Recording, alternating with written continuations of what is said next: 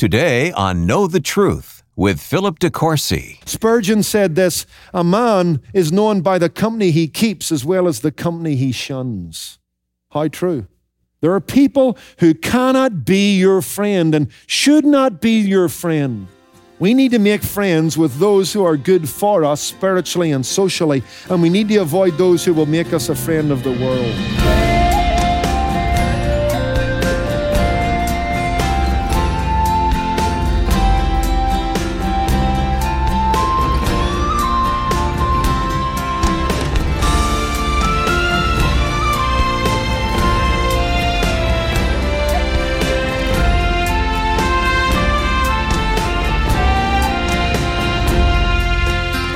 Welcome to Know the Truth. I'm your host, Wayne Shepherd. Proverbs 17 17 says, A friend loves at all times, but this doesn't mean you'll always agree or get your way. So, what does it mean? Well, today on Know the Truth, Philip DeCourcy brings us to the book of Proverbs to unpack the answer with a message titled, That's What Friends Are For. Later in the broadcast, we'll tell you about a great resource that will teach you how to remain biblical and faithful even when it's challenging. You can learn more at ktt.org. But right now, let's join Philip. You and I should not be surprised that the book of Proverbs, which presents itself as a manual for successful living, as wisdom that will give us skill for living, that it would address the subject of friendship and relationships. Because if you and I are to make the success of our life, you and I have got to learn how to properly relate to other people. It is a natural need for us to have friends, but I'm not sure we have natural knowledge about how to be friends. And that's why we need the instruction, the insight, the perspective of these wise writers and their writing. Well, look at our text. A friend loves at all times. There's three things here. I want you to see a circle of friendship, the character of friendship, and the constancy of friendship. Let's look at the first thought here the circle of friendship. This text assumes it's embedded in the thought of the text that you and I are going to exist and extend ourselves within a circle of friends. And so this text wants us to understand what we ought to be looking for in others and what they ought to be looking for in us. What are some of the things we need to be thinking about? Well, I've got two general thoughts here I want to develop. Number one, it's what I call a principle of development. And secondly, what I call a pattern of discernment.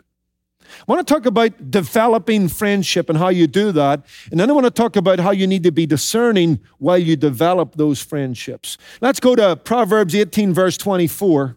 In the New King James, here's what we find A man who has friends must himself be friendly. Now, there's the key to developing rich and enriching friendships. If you want to have a friend, what does the text teach you? You need to be a friend. You see, we make this mistake in our relationships that we think that to have friends, it depends upon finding the right kind of person.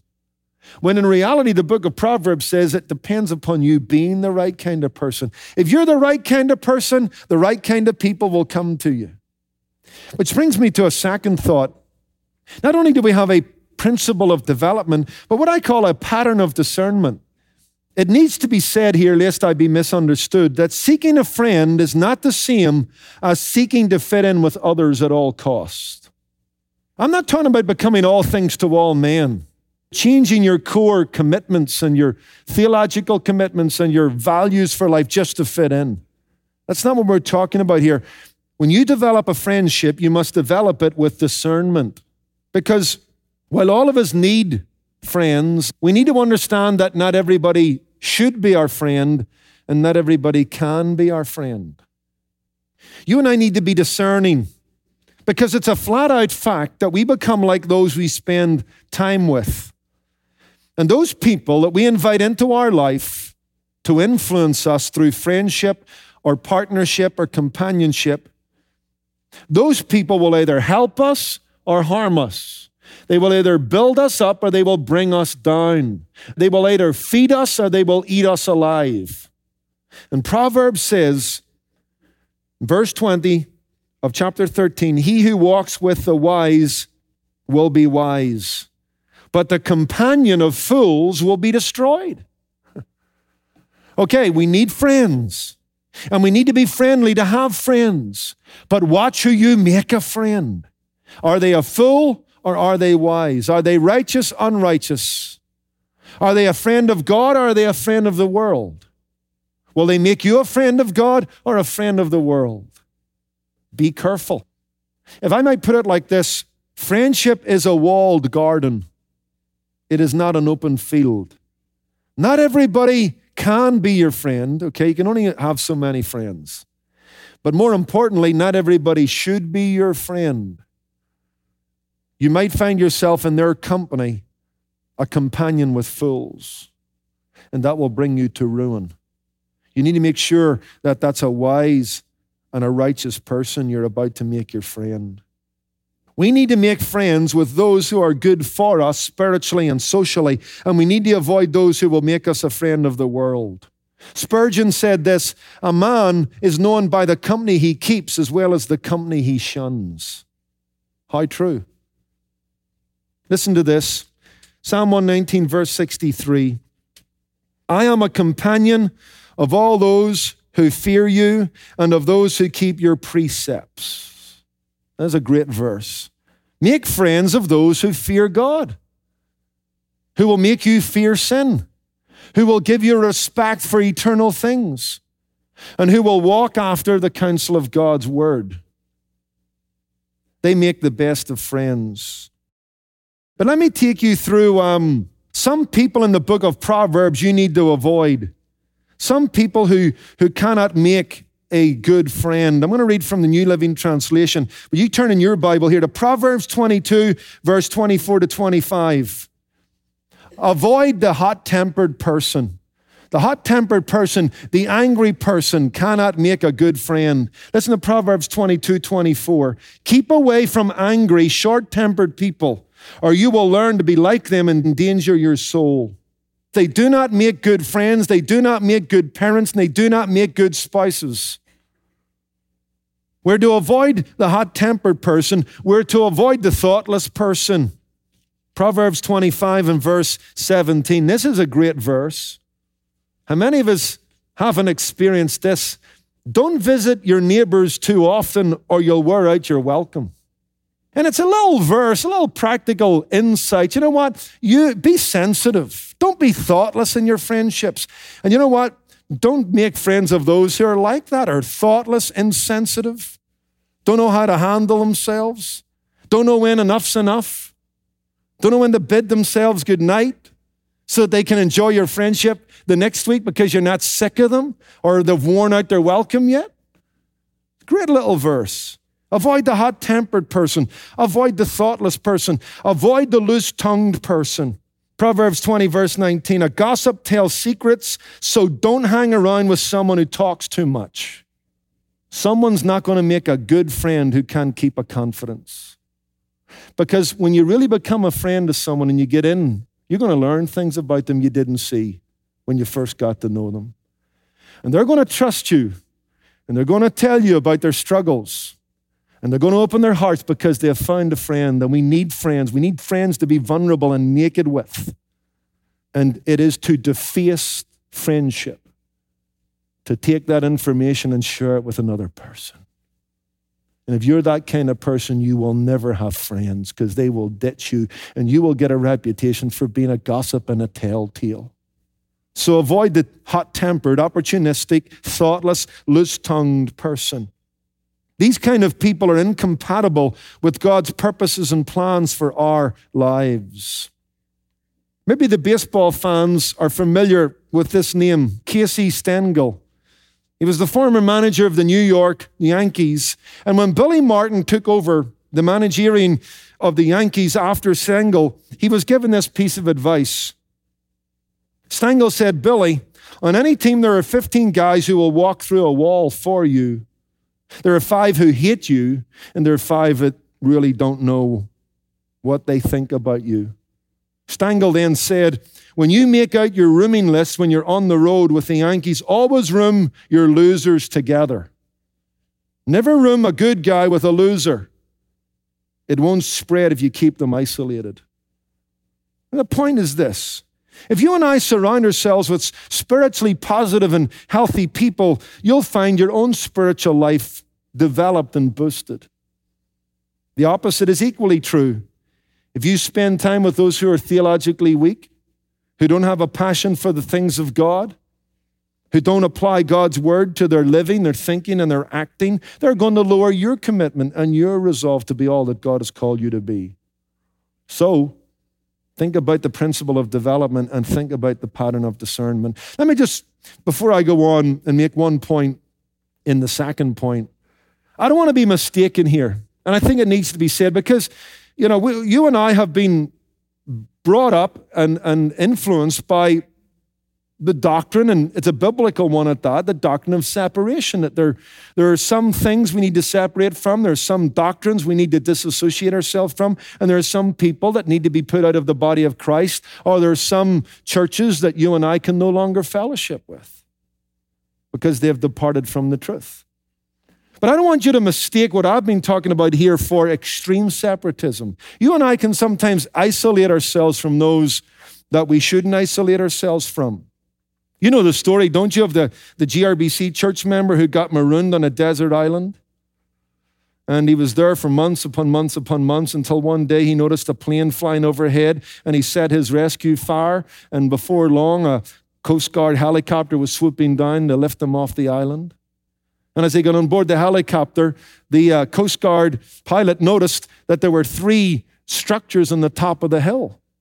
And he turned to the man getting on the helicopter. He says, yeah, Are we leaving anybody behind? It, eh, no, he says, It's just me. He says, Well, how can it be you? There's three houses up there. He says, Oh, he said, One of them's where I lived. The second structure is the church I go to. And the third structure is the church I used to go to. Now, some of us can be like that. We just can't get on with anybody.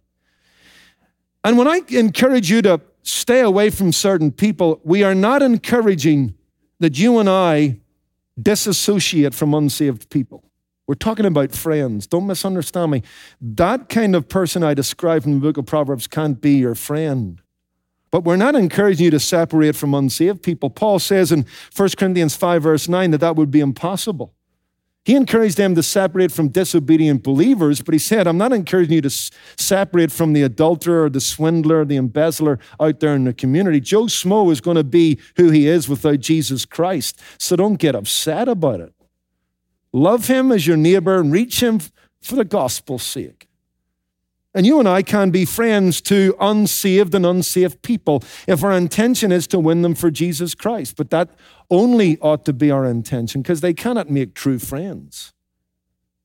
Because they don't share our vision of things and they don't share our values as we find them in the Word of God. Jesus in Matthew 11 19 was said to be a friend of sinners. But that's friendship at another level. I hope you understand that. I mean, Jesus wasn't friends with sinners the way he was with John, James, and Peter and the disciples.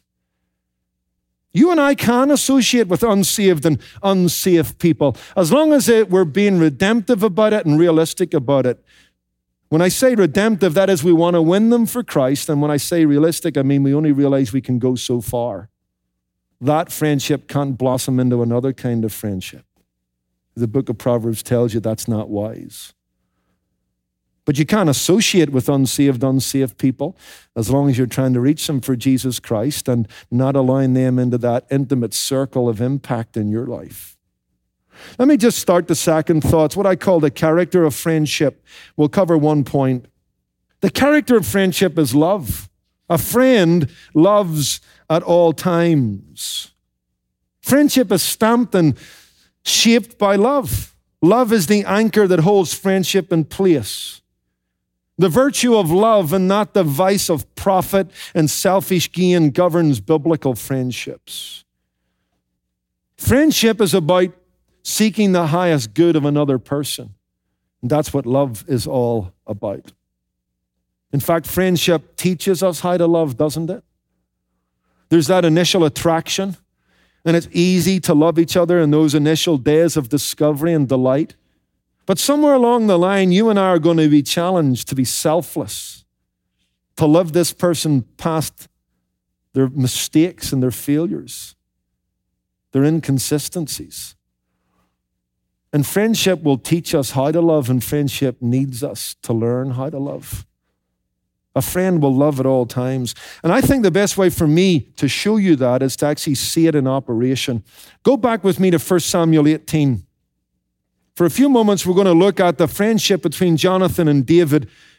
I think one of the greatest demonstrations of love in terms of friendship the relationship between Jonathan and David was a quality friendship. It was strong and it was surpassing. In fact, when Jonathan died, David made a striking statement in 2 Samuel 126. He says that the love that he knew and had with Jonathan surpassed the love he knew with many women. This was a very strong and surpassing love between these two men. It was pure, it was godly. It was biblical. In fact, without it, I don't think David would have survived the 15 years between his anointing by Samuel and his enthronement at Hebron. During those 15 years, Saul tried to kill him six times. And as Eugene Peterson says in his book on David, the love of Jonathan entered into the soul of David more than the hatred of Saul ever did. Jonathan's love for David fortified him and edified him. Here's what we read in 1 Samuel 18, verse 1. Now, when he had finished speaking to Saul, the soul of Jonathan was knit to the soul of David. And Jonathan, there's our word, loved him as his own soul. Verse 3 Then Jonathan and David made a covenant because he loved him as his own soul. Here's a friendship cemented by love. The book of Proverbs tells me a friend loves at all times. I wonder how David and Jonathan loved each other. I'm going to share one of the aspects of their love. Here's what it is friends love to serve each other. Write it down, think about it. Think about your friendships. Is this what you're doing with your friends? Are you serving them? Because when Jonathan befriended David, he invited the animosity of his father. And yet he, he made a covenant with David to love him, and he did it selflessly, and he did it with an intention to serve God's best interests in David's life. Look at verse 4 of 1 Samuel 18. And Jonathan took off the robe that was on him and gave it to David with his armor, even his sword and his bow and his belt. Interesting. See the significance of this. Jonathan is next in line to be king.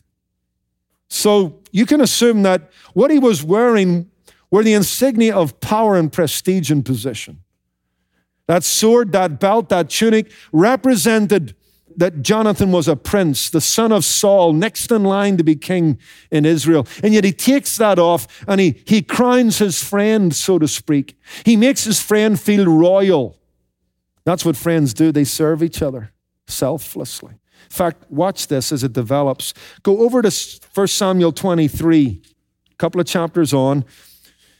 David's on the run. He's a fugitive. Saul has tried to kill him on a number of occasions. Jonathan is still his friend. Jonathan's given him inside information. Jonathan's helping David stay one step ahead of Saul. But here we have David hunkered down in the wilderness of Ziph. He's amidst the forest. He's like a frightened animal.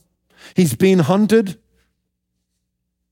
And Jonathan goes out to meet him. Look at verse 17. And he goes to his friend, the friend that he loves, and he says, Do not fear, for the hand of Saul my father shall not find you. And then look at these words You shall be king over Israel, and I shall be next to you. Talk about a friend. I mean, Saul has groomed Jonathan to be king. Jonathan was attracted to David. God saw something in David, a young man with a heart after him. Jonathan saw the same thing. It became apparent to Jonathan that this was God's man, and God was going to replace his father with this man. And he loved David. But that meant he was going to be shunted onto a sidetrack. That meant that he would never be king, but he was a friend. And he steps aside and he says, David, you come to the fore. And I'm going to get behind you and I'm going to push you forward. I'm going to protect you. I'm going to be anything you need me to be because I'm your friend. I'm here to serve you. I'm here to serve God's purposes and plans in your life. I want you to fulfill all that God has called you to be. Folks, isn't that tremendous? Is this act of self emptying on Jonathan's part? Here's the point as we close those who are interested only in themselves never make good friends. If you want to test the mettle of your friendship with someone, ask yourself do they serve you selflessly? Are they excited about what God is doing in your life, even if it puts them in the shadows? Because friendship knows no jealousy. There is no desire to manipulate among friends. There's no desire to control one friend for one's own advantage. Friendship is not a means to an end, it is an avenue of loving service. Friendship is not about what I can get, it's about what I can give. That's why, as we read earlier, Proverbs condemns those who leave poor people. The man who has gifts and money, he's got plenty of friends. Why? Because they love him? No, because he's got money and gifts. And the poor man, he's deserted because he's nothing to give. That's how selfish and materialistic friendships can become in any culture, and ours included. And the Bible says, No, a friend will love you through thick and thin. When your wallet's fat or your bank balance is zero, They'll love you and they'll serve you and they'll be there to encourage you and remind you that God has not set you aside. God's got something for you yet to do. And they'll serve you to that end. That's a tremendous challenge, folks, because we're growing up in a culture that prizes the individual's rights over community, that prizes personal choice over social responsibility, that puts goods and money ahead of relationships. Ours is a culture that loves self and pursues money. And therefore, if you and I are not careful, if you and I are not renewing our mind through God's word and not pushing against the world that seeks to press in upon us, we will end up, instead of loving people and using things to love people, we will end up loving things and using people to get more things. That's not friendship. It's not biblical. It's not Christ like. A friend loves at all times. Love is what friendship is all about. You're listening to Know the Truth with Philip DeCourcy, a message titled That's What Friends Are For. And if you would like to revisit this message or share it with friends and family, you'll find it online at ktt.org. You'll also find it on the KTT app or podcast. Just search for Know the Truth with Philip DeCourcy in your favorite app or podcast store on your mobile device. Well, here at Know the Truth, our goal is to share the gospel with a world in need of truth. And one way we do that is by providing encouraging resources that strengthen and prepare listeners for life's inevitable storms. And this month, Philip DeCourcy has chosen a book that will give you a first-hand account on how to trust God when circumstances tell you not to. It's titled God versus Government, and this book follows two brave churches and their decisions to remain open during the pandemic despite government orders to close. This book will give believers biblical insight on what it looks like to take a courageous stand in the face of opposition. But today is the last day this resource is available. So request your copy with a gift of any amount today by calling 888 644 8811 or give online at ktt.org. And if you'd prefer to write, send it to Know the Truth, Post Office Box 30250, Anaheim Hills, California 92809. And then there's another resource we'd like you to have, and this one's free. If you're new to Know the Truth or have never contacted us before, it's titled Seven Days of Truth Resting in God's Daily Sufficiency. Learn more at ktt.org. Now, before you go, be sure to stay up to date on upcoming events, ministry announcements, fellowship opportunities, and more. Just look for us on Facebook, Instagram, or Twitter by searching for Know the Truth with Philip DeCourcy. I'm your host, Wayne Shepherd. Join us tomorrow when Philip begins the second and final part of today's message titled, That's What Friends Are For. That's Wednesday on Know the Truth. Today's program was produced and sponsored by Know the Truth Incorporated. Jesus said, You shall know the truth, and the truth shall make you free.